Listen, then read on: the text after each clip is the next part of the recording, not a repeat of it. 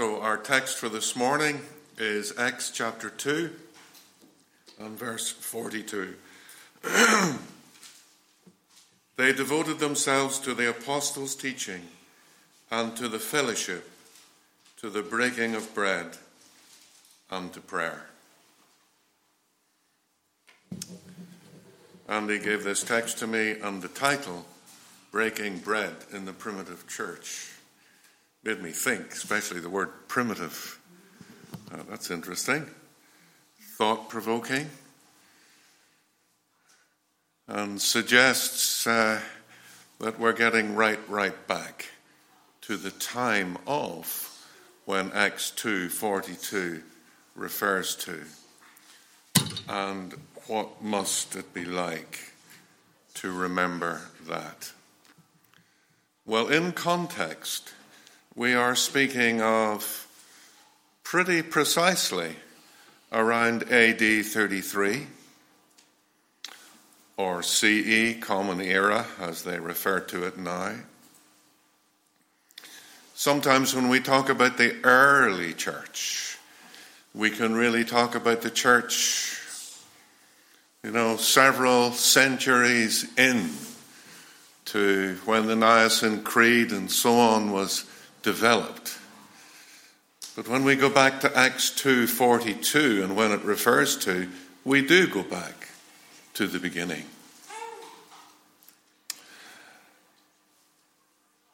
The context then is Rome, the emperor in Rome being Lord. Military might ruthless oppression which rob people of their identities. Rule by iron fist. It was a great life. If you were part of that elite in this vast growing empire. But to the many who weren't, life was very different. In the context of Jesus, well, here is the Messiah. The Messiah is coming, and the expectation is that in these geographical, political circumstances, we have a Messiah where we can have hope that He will lead us out of this out of this oppression. That He will lead us, let's be honest, in military victory, where we will no longer have the emperor as Lord, but that Jesus as Lord will reign and deliver us from this. And what we actually have, it appears, is a defeated nation and a defeated king. Where's the good news of the gospel?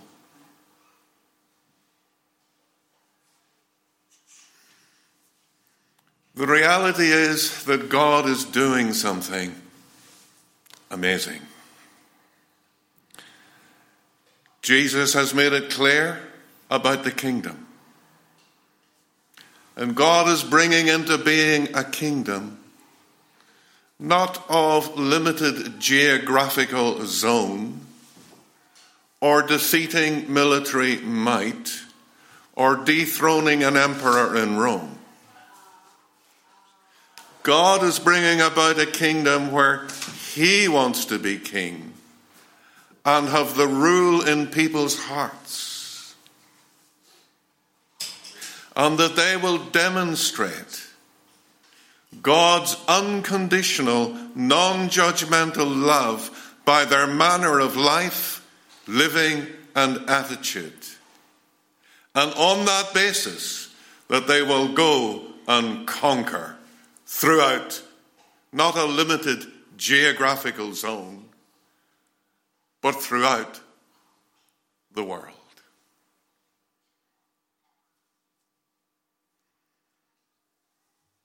This is amazing. Jesus is building another sort of kingdom. Let's state the obvious where we are in Acts 2 42. Believers are meeting.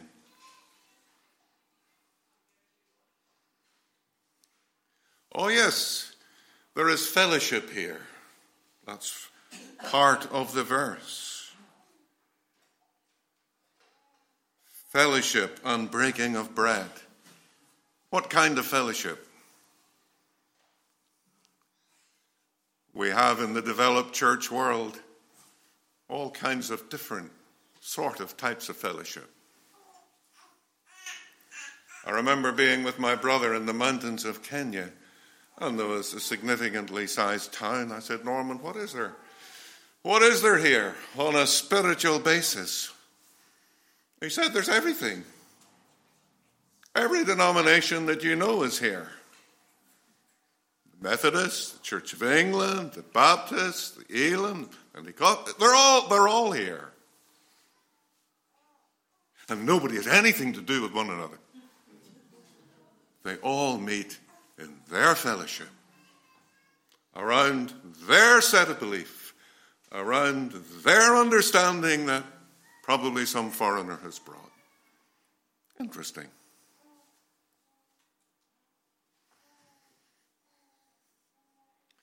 And post the Reformation, we had the development of all sorts of new fellowships of people, often built around partly a set of belief.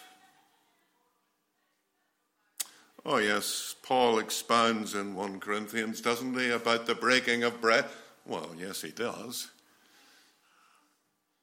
But Paul's letters don't exist in Acts 2:42. Paul wasn't even converted, never mind writing letters. Oh, well, we have other things, don't we? We have the Gospels. No, got no Gospels. The first Gospel was Mark. It came over 40 years later. So there's no Gospels. What is there then? Well, there's no New Testament. There is no New Testament or fragment of it. Nothing.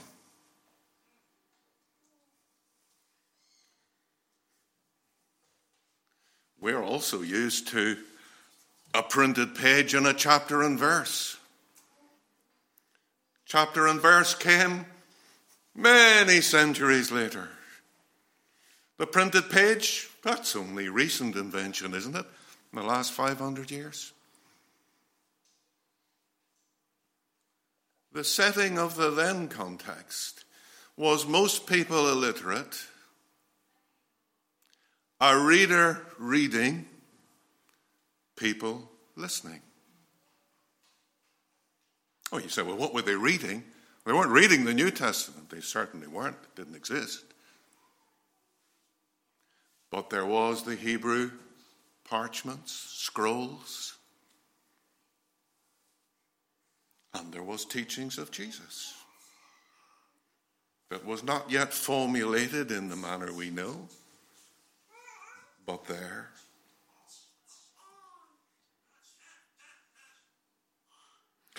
So there was no established church. There was no set of beliefs. They hadn't got round to the doctrine of the Trinity or the doctrine of the atonement, or, or, or, or, or the doctrine of. So, what was there? My word, what was there?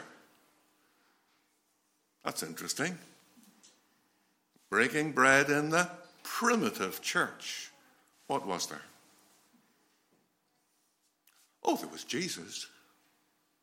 Jesus? Yeah. He died. He rose again. He sent his spirit. And he was there with them. And there was the Holy Spirit within them. That was quite a lot, wasn't it?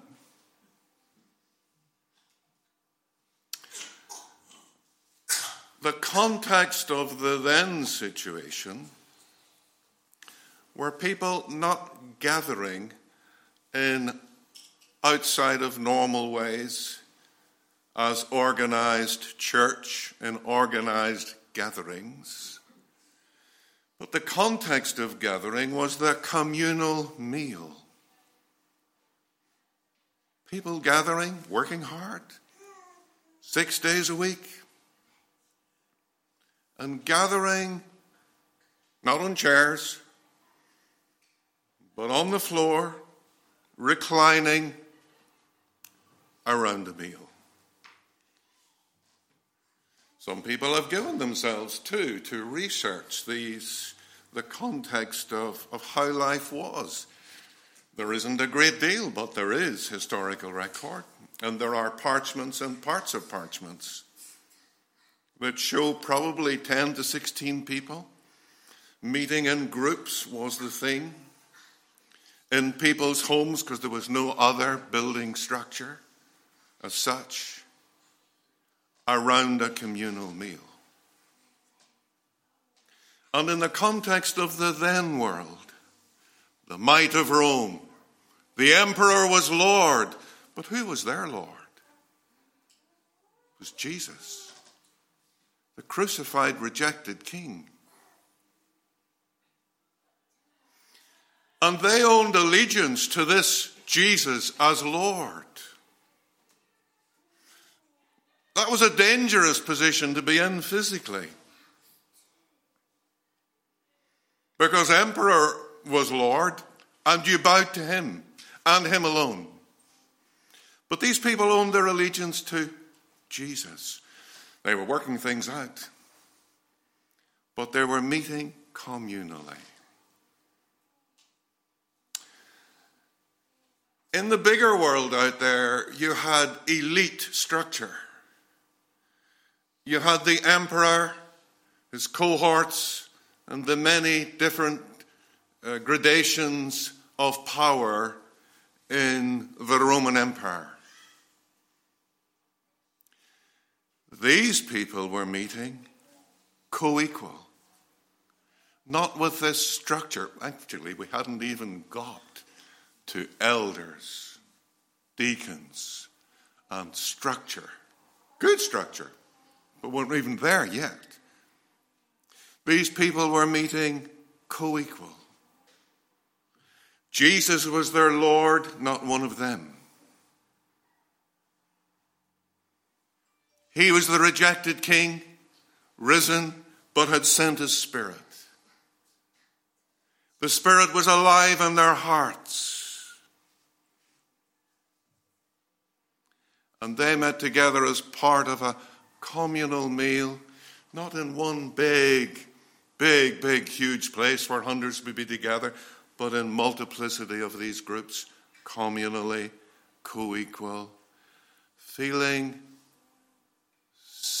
not so much physical, but feeling safe in the company of each other with a common purpose to own allegiance to Jesus, to talk about Him, to worship Him, and in the context of a communal meal, to remember Him in the breaking of the bread and in the partaking of the cup.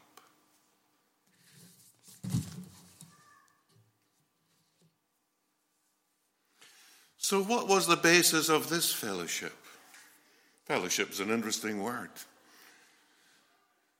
think it can be well portrayed as we think of as we think of a canoe type setting on the the uh, the people with their oars and they're putting their oar in and pulling together as the oar enters the water and if one really stops doing that, then it goes lopsided.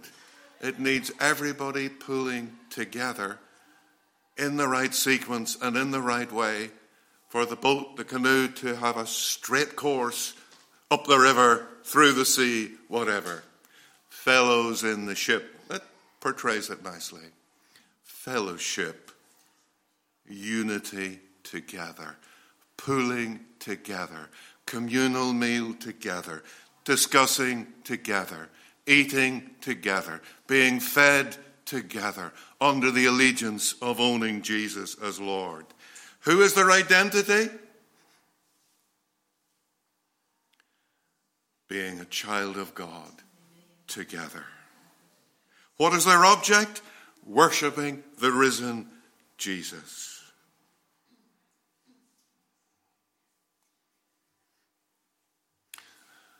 These people under that structure were so possessed with the reality of this that they had more and more things common. But again, not things common in some big in, uh, organizational, institutional way. But just as they met in their groups, sharing all things common within their groups. Parchments actually show many names for these groups the Jesus anointed group, the Jesus supper group. But here we have a people without so much of what we have, but common to us is Jesus is Lord, Jesus is King. It's not a very safe, big environment out there, but it's safe in here as together we pull together, trusting Jesus and remembering Him. We're okay. We're in His hands and we trust Him. So, what we have breaking bread in the primitive church is the absence of so much of what we know but in common ground, what really matters Jesus at the center. Ident- our identity being the same on the basis of fellowship being around Himself.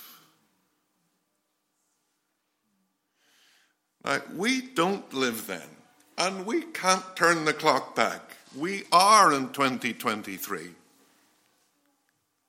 But what they have and we have, we have the same Spirit alive within us.